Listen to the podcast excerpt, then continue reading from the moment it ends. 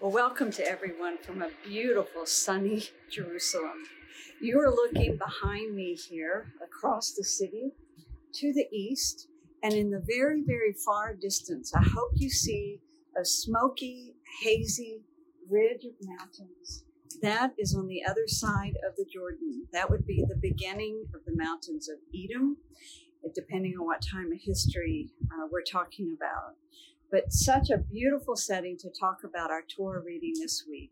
So, welcome to this week's Shabbat Shalom devotional, when I seek to share just a little inspiration and bring a little peace to the close of your very busy week. We're reading through the Torah this year, along with the Jewish community, and this week's reading is from Genesis 32, verse 4, through 36, verse 43. It's called Vayeshlach, which means that Jacob sent. So Jacob sends messengers to Esau, his brother, in Edom. And his brother, he and his brother had had a great falling out. Of course, Jacob had bought the birthright from Esau. He had tricked his father into giving him the blessing of the firstborn. So he and Esau didn't have a great relationship. And he was a little worried about this reuniting with Esau um, Jacob is now coming back from the land of Padam Aram. He has two wives. He has two maidservants as as concubines.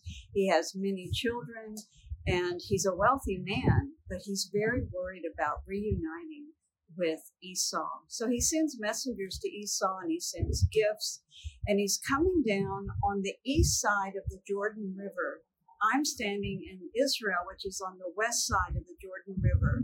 But on the other side of the Jordan River, which you can see in the very, very far distance there, is the land of Gilead, of uh, Ammon, of Edom. And so he's coming down south towards Edom, very worried about this uh, meeting. And he has a night where he wrestles with the angel of the Lord.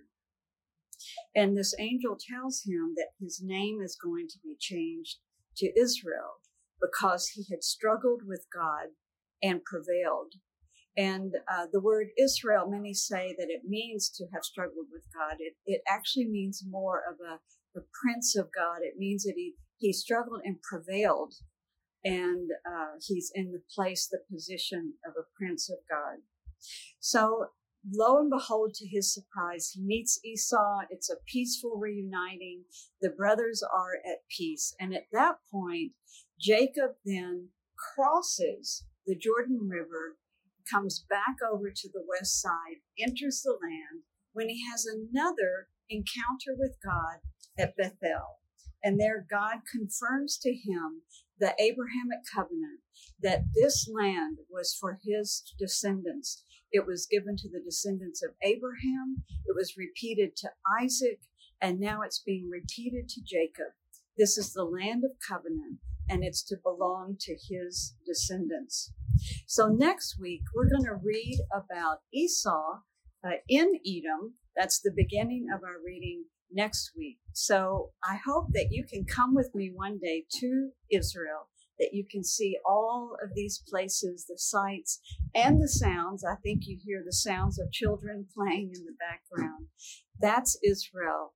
They're back in their land. They're blooming and blossoming. I hope you can come with me. But until next week, I'll see you then in Shabbat Shalom.